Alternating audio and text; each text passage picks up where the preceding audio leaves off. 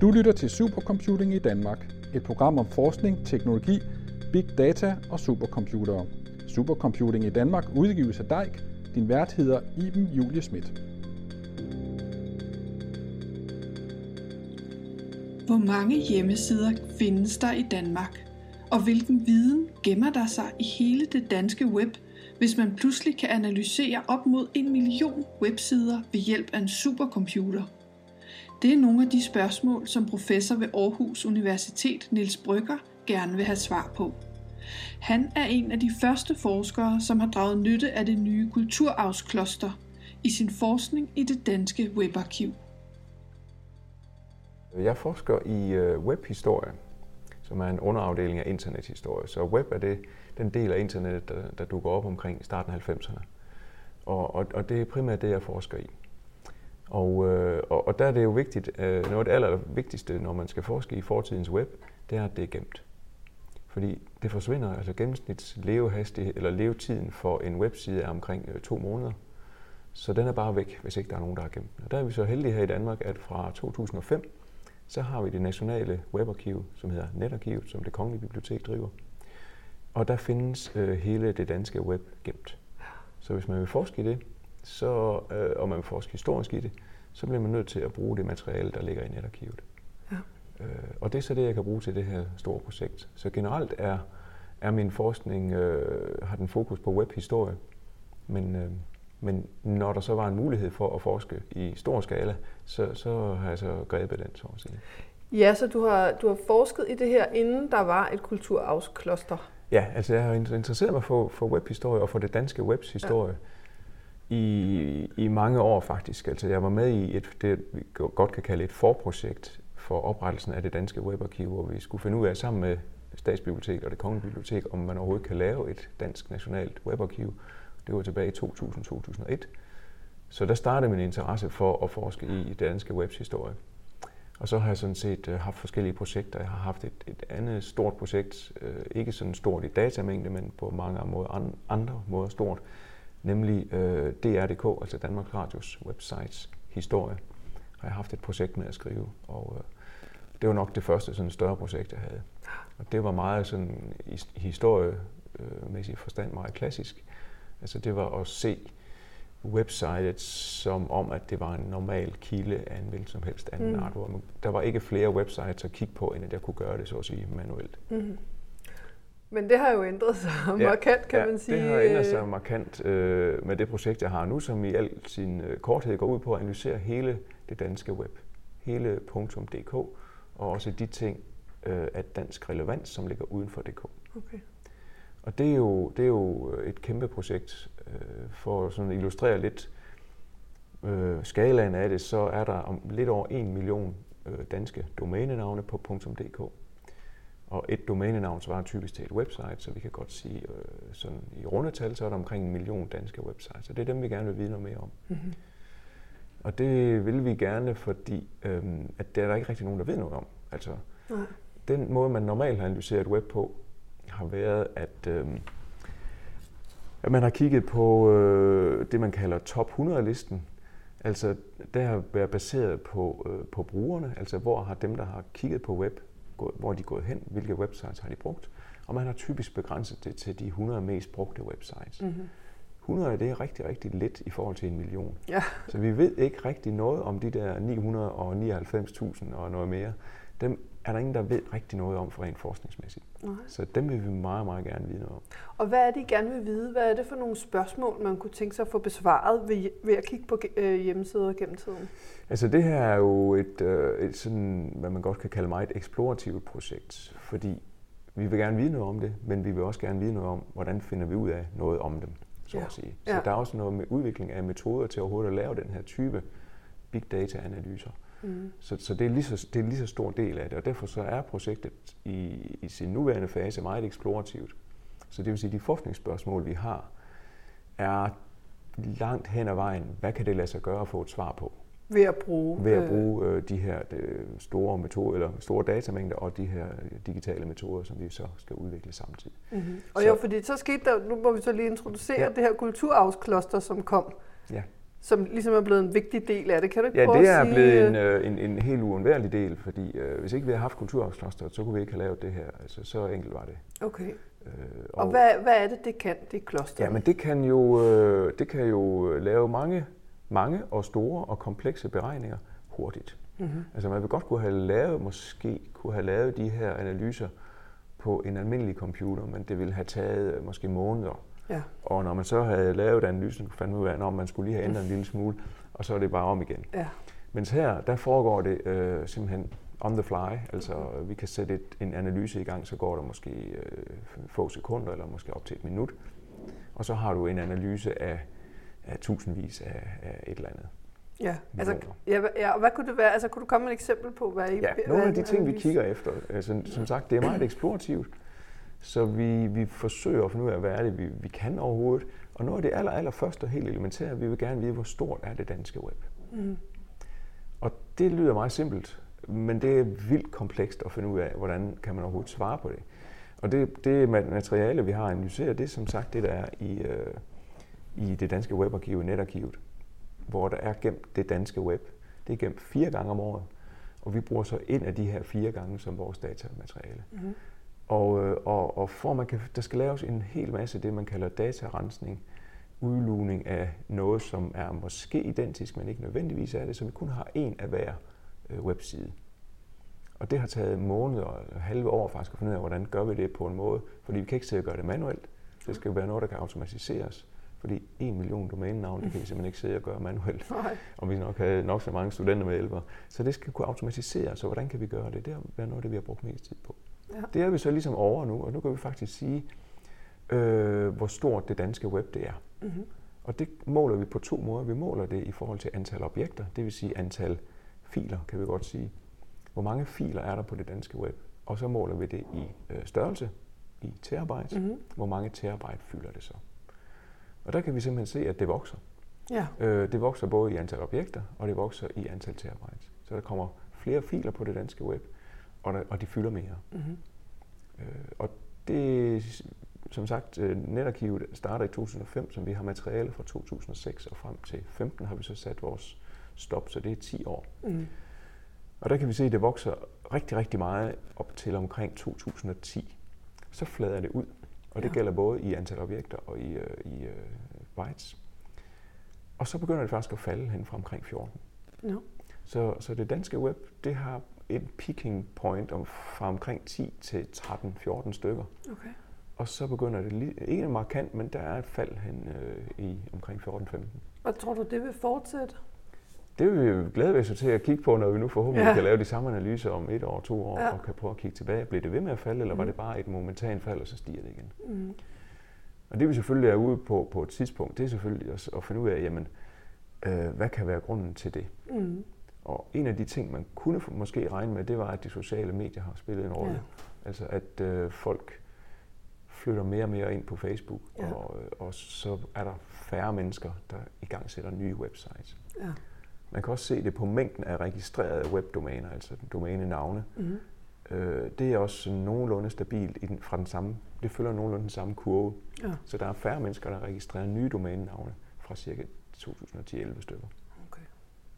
Men kan det være, er der, altså, havde har I kom domænerne med inden, hvis det er danske sider? Fordi der Ja. er også noget med, at der De, øh, der, der, dem har vi også med, øh, og dem er vi jo afhængige af, at, øh, at netarkivet har gemt dem. Ja, Og det har, gør de så, øh, det er det, man kalder det udenlandske web Danica, altså udenlandsk dansk materiale, som Ja. er lavet af danskere, eller danske organisationer, øh, som er ejet af domænenavn, som er ejet af danskere, selvom de ligger på andre domæner.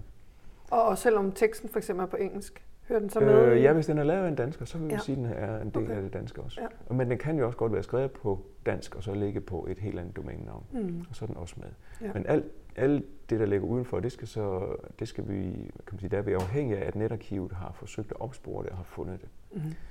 Og i tal er det omkring 50.000 øh, webdomæner, som ligger udenfor. Så ud af den ene million, så er det en meget, meget lille del. Men vi har, der er sandsynligvis de, de mest vigtige med. Mm. Så det kunne være, lad os nu sige, Lego har lego.com, og de har selvfølgelig også lego.dk, men de har nok også en udenfor. Ja, okay. nu snakker du om hastigheden. Altså, hvad kan man ellers sige er blevet muligt nu, hvor der er kommet sådan en kulturarvskloster i forhold til, hvis man ikke havde en supercomputer til det her? Uh, altså, vi kan, jo, uh, vi kan jo stille nogle spørgsmål, som vi faktisk uh, kan få svar på, og som vi ikke kunne stille før. Mm-hmm. Altså, og, og hvis jeg for, for fem år siden havde spurgt, hvor stort er det danske web, ja. så ville jeg have haft meget, meget, meget svært ved at få et svar på det. Mm. Igen, man kunne måske godt have gjort det med en, en computer. Det ville så bare øh, have taget rigtig, rigtig lang tid. Ja. Øh, og, og hele den her dataoprensningsfase foregår også på klosteret faktisk. Ja. Øh, og bare det at, at udvikle den og, og, og køre den, så at sige, øh, ville tage, jamen, det vil tage uendelig lang tid på en mindre computer. Og, og hvordan foregår det i praksis? Altså når I nu skal udvikle for eksempel også metoderne til, hvordan man kan forske i ja. det her. Hvor meget er det så jer øh, som forskere, eller dem, som sidder på klosteret, eller hvordan er, ja. er der et samarbejde der, og hvordan foregår ja, det? der er et meget, meget tæt samarbejde, og hvis ikke der var det, så kunne det slet ikke have lade sig gøre. Nej. Altså der er vi ligesom en lille gruppe, som består af øh, tre forskere, mm-hmm. og øh, en IT-udvikler fra øh, Kulturarvslosser, det vil sige fra det Kongelige Bibliotek, mm-hmm og så hvor en IT-udvikler fra det, der hedder NetLab, som er en del af det nationale, øh, den nationale digitale forskningsinfrastruktur, som hedder DICUM Lab. Ja. Den lille gruppe der med to IT-udviklere og tre forskere er ligesom kernen i projektet. Mm-hmm. Og, og så har vi jo øh, jævnligt møder, hvor vi siger, jamen øh, nu skal vi finde ud af at have løst det her problem med øh, for eksempel at luge, øh, det, man kan godt kalde det dubletter, øh, men det er ikke helt dubletter, men lad os bare sige det indtil videre, mm. at luge dem ud. Øh, og hvordan gør man det? Og det, det går vi så i gang med at finde ud af, og der er en masse finurligheder, som gør, at det ikke er, er lige, lige så nemt, som det umiddelbart lyder. Ja. Og så går IT-udviklerne tilbage og prøver at udvikle et eller andet og finde ud af, om det kan lade sig gøre, og så mødes vi igen øh, en uge efter. Og så prøver vi at se igen og diskutere frem og tilbage, fordi det, der hele tiden øh, ligger i det, det er, at hver gang en IT-udvikler kan finde på en teknisk løsning på et problem, så har det nogle forskningsmæssige implikationer. Ja. Øh, og dem skal vi jo kende. Og vi skal ja. så at sige kende rækkevidden af det. Ja. Sådan at hvis, hvis man siger, et eksempel for eksempel kan være øh, det, man kalder embedded videoer. Mm-hmm. Det vil sige, hvis du er inde på et dansk website, mm. så er der en, der har en video på, den web, på det website. Den video ligger på YouTube. Mm. Det kan godt være, at den ikke bliver hentet direkte fra YouTube, men igen med et par andre steps. Og vi vil jo gerne have videoen med ja. i det, vi undersøger. Men hvis vi har gået ind og begrænset og sagt, du må kun forfølge links, øh, som går et step ud, mm-hmm. så får vi den jo ikke med. Nej. Eller hvis vi har sagt, vi vil kun have materiale, som ligger på .dk, mm. og den ligger på youtube.com, ja. så får vi den heller ikke med. Så, så hver gang, hvis en, man fra en teknisk side siger, jamen det er nemt nok at løse og mm. afgrænse det danske materiale, fordi mm. det skal bare ligge på .dk, og det må kun gå et step væk, for eksempel. Mm. Hvis man gør det, så er der masser af ting, vi ikke får med. Ja. Og det kan også godt være, at det er der, vi ender og siger, det er for, besværligt at løse det teknisk, så vi, vi, vi bliver nødt til at, at acceptere det, mm. men vi skal vide som forskere, at det er det, vi gør, ja. og at det har de konsekvenser, at så mister vi noget materiale. Fordi når vi nu begynder at publicere på de her data, jamen så skal vi jo have en metodeafsnit, hvor vi gør rede for præcis, hvad det er, vi har gjort, ja. hvilke valg har vi truffet, og hvad har det af mulige konsekvenser. Vi har med vilje valgt det her projekt, som er den største mængde data, du kan finde om det danske web mm. overhovedet i Danmark. Mm. Det, det, du kan ikke få større datamængder, hvis du studerer det danske web. Og det har vi valgt, valgt med vilje, fordi øh, ideen er, at, at du vil så at sige kunne nedskalere vores metoder mm. til mindre mængder af data. Ja. Så vi har tænkt, okay, vi skal løse det her problem, og vi bliver nødt til at have det, man kan kalde en ekstrem case. Mm. Og hvis det kan lade sig gøre at løse det inden for den, så kan det også lade sig gøre at løse det inden for alt, der er mindre end det. Det ja. er ligesom været ideen. Så hele ideen med det er, at øh, der bliver udarbejdet nogle rapporter, som beskriver de enkelte faser den første fase er det, man kalder ETL, Extract, Transform og Load. Extract, det vil sige trække materiale ud af, det, af netarkivet. Mm-hmm. Tra- transform, det vil sige formulere, eller omformulere det, eller lave det om til noget, der kan ligge på kulturarvsklosteret. Og load, det vil så sige flytte det ind på kulturarvsklosteret. Mm-hmm. Den næste fase kalder vi selektion. Og det er der, hvor man så går ind og, og, og vælger de her dubletter fra. Og så kommer analysefasen. Mm-hmm. Til hver af de faser, der ligger der en rapport. Okay. Og den bliver gjort øh, offentligt tilgængelig sådan at alle, der måtte komme om tre år, fem år, og vi prøver at gøre det samme, mm. vi kunne sådan set kunne tage vores rapporter og gøre nøjagtigt det samme, og skulle gerne få nøjagtigt det samme resultat ud af det. Og de rapporter kan man så også sige, at jeg vil ikke studere hele det danske web, jeg vil kigge på 1000 websites i forbindelse med et folketingsvalg, mm. for eksempel. Ja. ja, så skal man kunne tage den samme metode, og så bare bruge den på et meget mindre datasæt. Så det, det er helt klart ideen i det. Så, så, så man kan sige, at projektet har mange øh, udkommer, mange resultater. Det, har så, det, det, det vi sådan rent faktisk kommer til at vide om det danske web, så har det noget metodeudvikling, og så har det så det her med at udbrede metoderne til, til andre, som også skal bruge det. Ja, det, det er jo en, altså, jeg tænker, det er en skattekiste af informationer. Der må jo være sindssygt mange ja. spændende projekter, som nogen ja, men, har lyst til at gå i gang ja, og pille i. Ja, men der er ikke? simpelthen så mange interessante projekter, og noget af det, vi også arbejder med, det er jo at få få gjort kendskabet til blandt andet Kulturarvsklosteret, men også til netarkivet samlet ja. i det hele taget, få gjort det større, ja. sådan at der er flere, der kan komme til at bruge øh, både netarkivet og Kulturarvsklosteret. Som en ny historisk form for kilde? Som en helt ny kilde, som, øh, som folk jo ikke kender, eller måske ja. har et meget rudimentært forhold til. Øh, de vil typisk kende til det som det amerikanske og helt åbne internetarkiv, der hedder Web Archive, eller mm. The Internet Archive hvor man jo går ind og kigger på en enkelt side, som den så ud i fortiden. Og det er mm. også fint nok men der lærer man ikke ret meget big data ud af det. Nej. Så, så det man kan med kulturarvskloster, det er, at man kan lave øh, store øh, dataanalyser på kæmpe materialer, øh, og hvor, hvor der så skal være nogle metoder at udvikle til det, og det er der, hvor øh, den her konsulentbistand, som er en del af det, er helt øh, uomgængelig. Hvis ikke mm. vi havde haft den, Nej. så ville vi ikke kunne have gjort det. Det er så enkelt af det, fordi den, øh, det er der brug for. Det, øh, over tid vil der jo så sandsynligvis blive udviklet flere og flere metoder, ja. så, så der vil blive mere, så at sige, allerede på hylderne, og, og som andre folk kan bruge mm. efterfølgende. Men i de første nogle år, der er der brug for noget af det her udvikling. Ja. Helt sikkert. Og det tætte samarbejde mellem forskere og, og IT-specialister ja. og sådan. Ja. ja, altså det er helt, helt, helt afgørende. Men hvordan synes du, at det har, har det ændret din forskning, hvis du ser tilbage øh, fra før øh, altså big data og supercomputing, som jo alligevel er en forholdsvis ny ting, og så til, hvordan du laver din forskning i dag.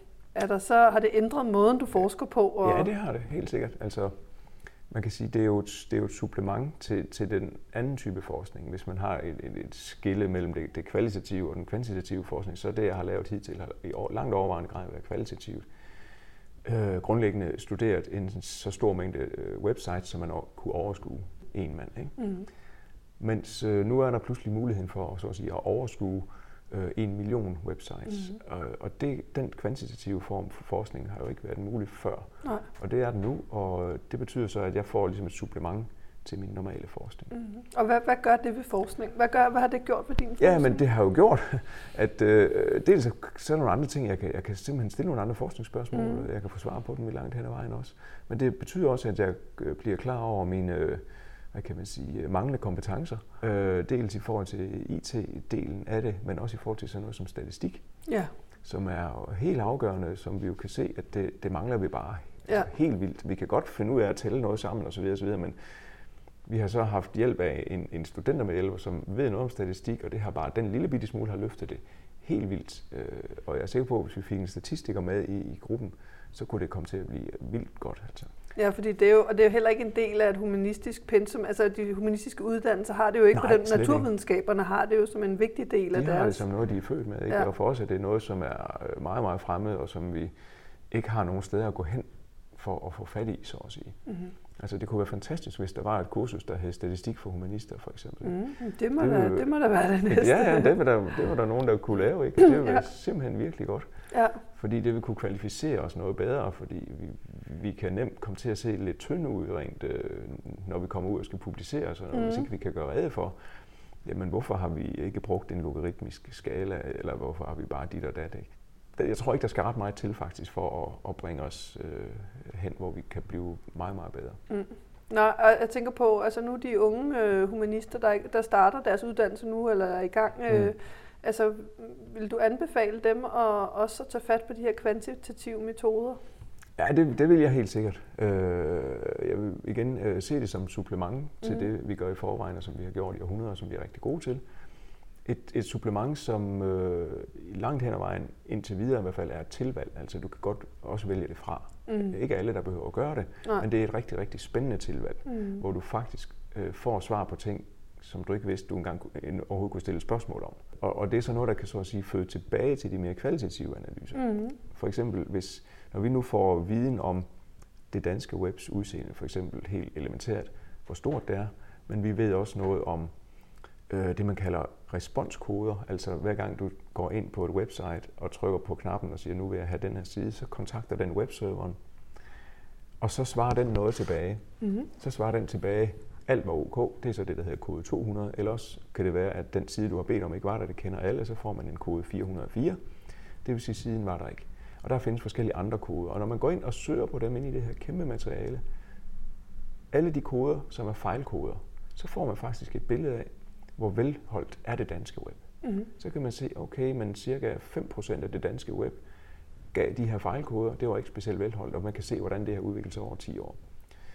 Vi kan gå ind og søge på, øh, på øh, hvad hedder det, filtyper.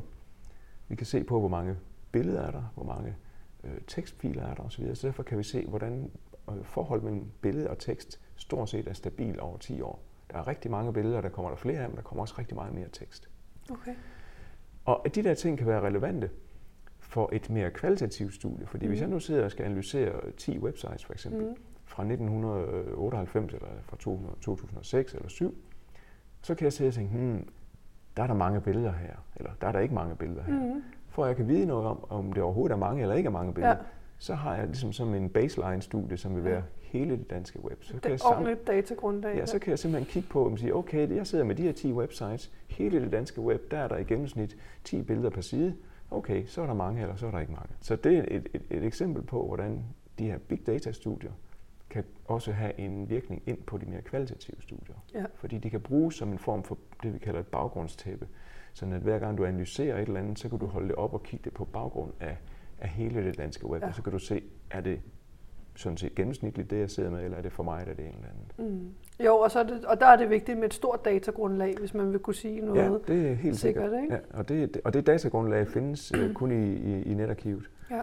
Uh, og det kan kun behandles indtil videre, i hvert fald på Kulturarvsklosteret. Så, så den der uh, kobling mellem uh, netarkivets samling, som er sandsynligvis den største samling af digital, digital data i Danmark, med Kulturarvsklosteret er, er, er unik andre lande i, øh, rundt omkring i verden, som jeg kender til, altså, de misunder os, at vi har det der setup, mm. fordi det, er, det vil de rigtig gerne have. Ja, jeg tænker, der må der ligge så mange fantastiske ting, man kan grave i om, om dansk kultur, ja. om øh, jamen, alt fra erhvervsliv til æstetik. Altså, ja. Øh, ja. Alt, alt. Web som kommunikationsform er jo ja. så anderledes måske ja. en tekst på mange måder, fordi det æstetiske faktisk spiller, det visuelle spiller ja. en enorm rolle ja. der. Der må der ligge nogle... Jamen, der er nogle fantastiske projekter. Altså, vi har i, i det, som jeg er leder af, der hedder NetLab, som er en del af DICOM Lab, øh, har vi øh, i det her semester udlånt vores IT-udvikler mm-hmm. til andre forskningsprojekter. Og der har vi et par stykker, som med fordel ville kunne have brugt Kulturarvskloster. De vidste det bare ikke, dengang de lavede ansøgninger til ja. at låne ham, øh, vores IT-udvikler, men, men det kan være, at de gør det næste gang, der er en ansøgningsrunde. Ja. Men det ene projekt, det handler om HPV-vaccine. Øh, og, og så kunne, hvis man forestiller sig, har hele det danske web og fra 2005 og frem, mm. og se, på, hvordan har diskussionen af HPV-vaccinen udviklet sig der? Hvor, hvor finder ja. vi den henne? Ja. Der, vi vil sandsynligvis nok godt kunne komme op med, at dem, der forsker det, vil nok kende til hvad ved jeg, 50 websites, hvor, man, hvor de ved, at man diskuterer HPV-vaccine. Mm-hmm. Men hvis du går ind og laver en, en søgning på, på ordet HPV og vaccine, vil du sandsynligvis finde hvad ved jeg, 40, 50, 100 andre websites, som du ikke anede eksisterede, og som du ikke anede, at det var der, man også diskuterede. Ja, altså hvad med alle sådan nogle tråde, folk kører i deres blogs og sådan ja, noget, vil man finde det? det? Det vil du finde, ja, ja. hvis du går ind og søger i arkivet, og dem vil du typisk ikke kende til. Øh, du vil nok kunne komme med Sundhedsstyrelsen og, og nogle patientforeninger osv. osv., osv. Og så vil det nok nogenlunde være det. Men når man pludselig har hele webbet, mm. og, og du kan gå ind og søge i det på enkelt ord, og få præcis frem, hvilke domæner er det på, hvilke websites er det på, så begynder du at lave en helt, helt andre typer analyse. Hvad drømmer du om at kunne komme til at undersøge på sigt, når I har ligesom fået, lagt, eller fået ordnet nogle af alle de her øh, startup ting, der er for, at det bliver tilgængeligt ja, datamateriale?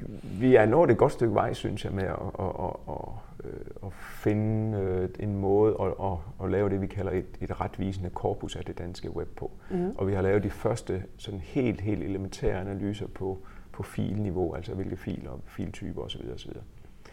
Det næste, vi går i gang med, det er en kollega, øh, Janne Nielsen, som laver et projekt om, øh, om det, der hedder tracker, altså de små øh, cookies og alle mulige andet, som findes på websites. Hvor, hvilke websites bliver de brugt på? Hvilke bliver brugt?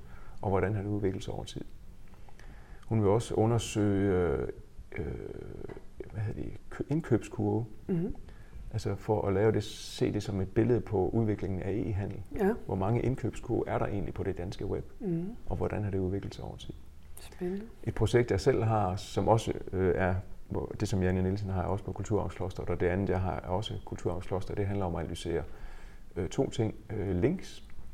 Så skal man forestille sig, at vi har hele den 1 million domæne store danske web. Piller vi samtlige links ud. Alle links, vi tæller milliarder af links her. Og så begynder man at lave det, der hedder en linkgraf, det vil sige, at man undersøger, hvor peger de her links hen. Mhm. Hvilke af de danske websites er der flest links, der peger på? De er så per definition de mest centrale websites på det danske web. Mhm. Sådan en linkgraf over de 100 mest centrale websites kunne jeg rigtig godt tænke mig, og det er ikke usandsynligt, at vi har det inden for nogle måneder. Okay. Øh, og den anden, vi gerne vil undersøge i det projekt, det er øh, billeder. Altså ikke hvor mange og så videre der er, men selve billedfilerne. Hvor vi gerne vil prøve at lave billedgenkendelse og se på, hvor mange, hvor mange billeder på det danske web er ansigter. Hvor mange er landskaber. Vi kan se på, hvor mange af dem står oprejst i portrætformat, og hvor mange ligger ned. Okay. Vi kan gå ind og kigge på øh, dem af, dem, af billederne, som er uploadet fra mobilmedier. De har jo en, en kode, altså en øh, lokationskode. Mm. Så vi kan simpelthen gå ind og se, hvor bor billederne fra det danske web henne rent geografisk. Og det kan klosteret også håndtere alt det her Det, billedanalyse? ja, ja, ja, det kan det også. Ja, det kan man sige. Hvis ikke vi havde kloster, kunne vi slet ikke lave de der store øh, analyser. Mm-hmm. Så det er nogle af dem, vi, vi er bakse med at lave. Øh, og, mm, forhåbentlig inden for et halvt års tid, så har vi nogle af dem. Okay. Og ellers så er, er drømmen jo lidt at sætte, at sætte de her øh, core-programmer i det danske web i spil med nogle andre forskere. Mm. Så det, jeg rigtig, rigtig gerne vil gøre, det var at lave et to-dages hackathon, hvor vi har de her datasæt. De er gjort klar. Vi har kulturafklosteret klar. Og så inviterer vi simpelthen forskere fra alle fagdiscipliner til at komme og sige, hvad vil I lave? Mm. Her er alt det her materiale. I har det danske web. 10 år. Hvad kunne I tænke jer at vide? Og vi vil gerne have nogle lingvister ind, som kan sidde og kigge på ord. Mm. Vi vil gerne have nogle øh, kunsthistorikere, der kigger på det nu. De vil kigge på litterater, antropologer, hvad ved jeg. Mm.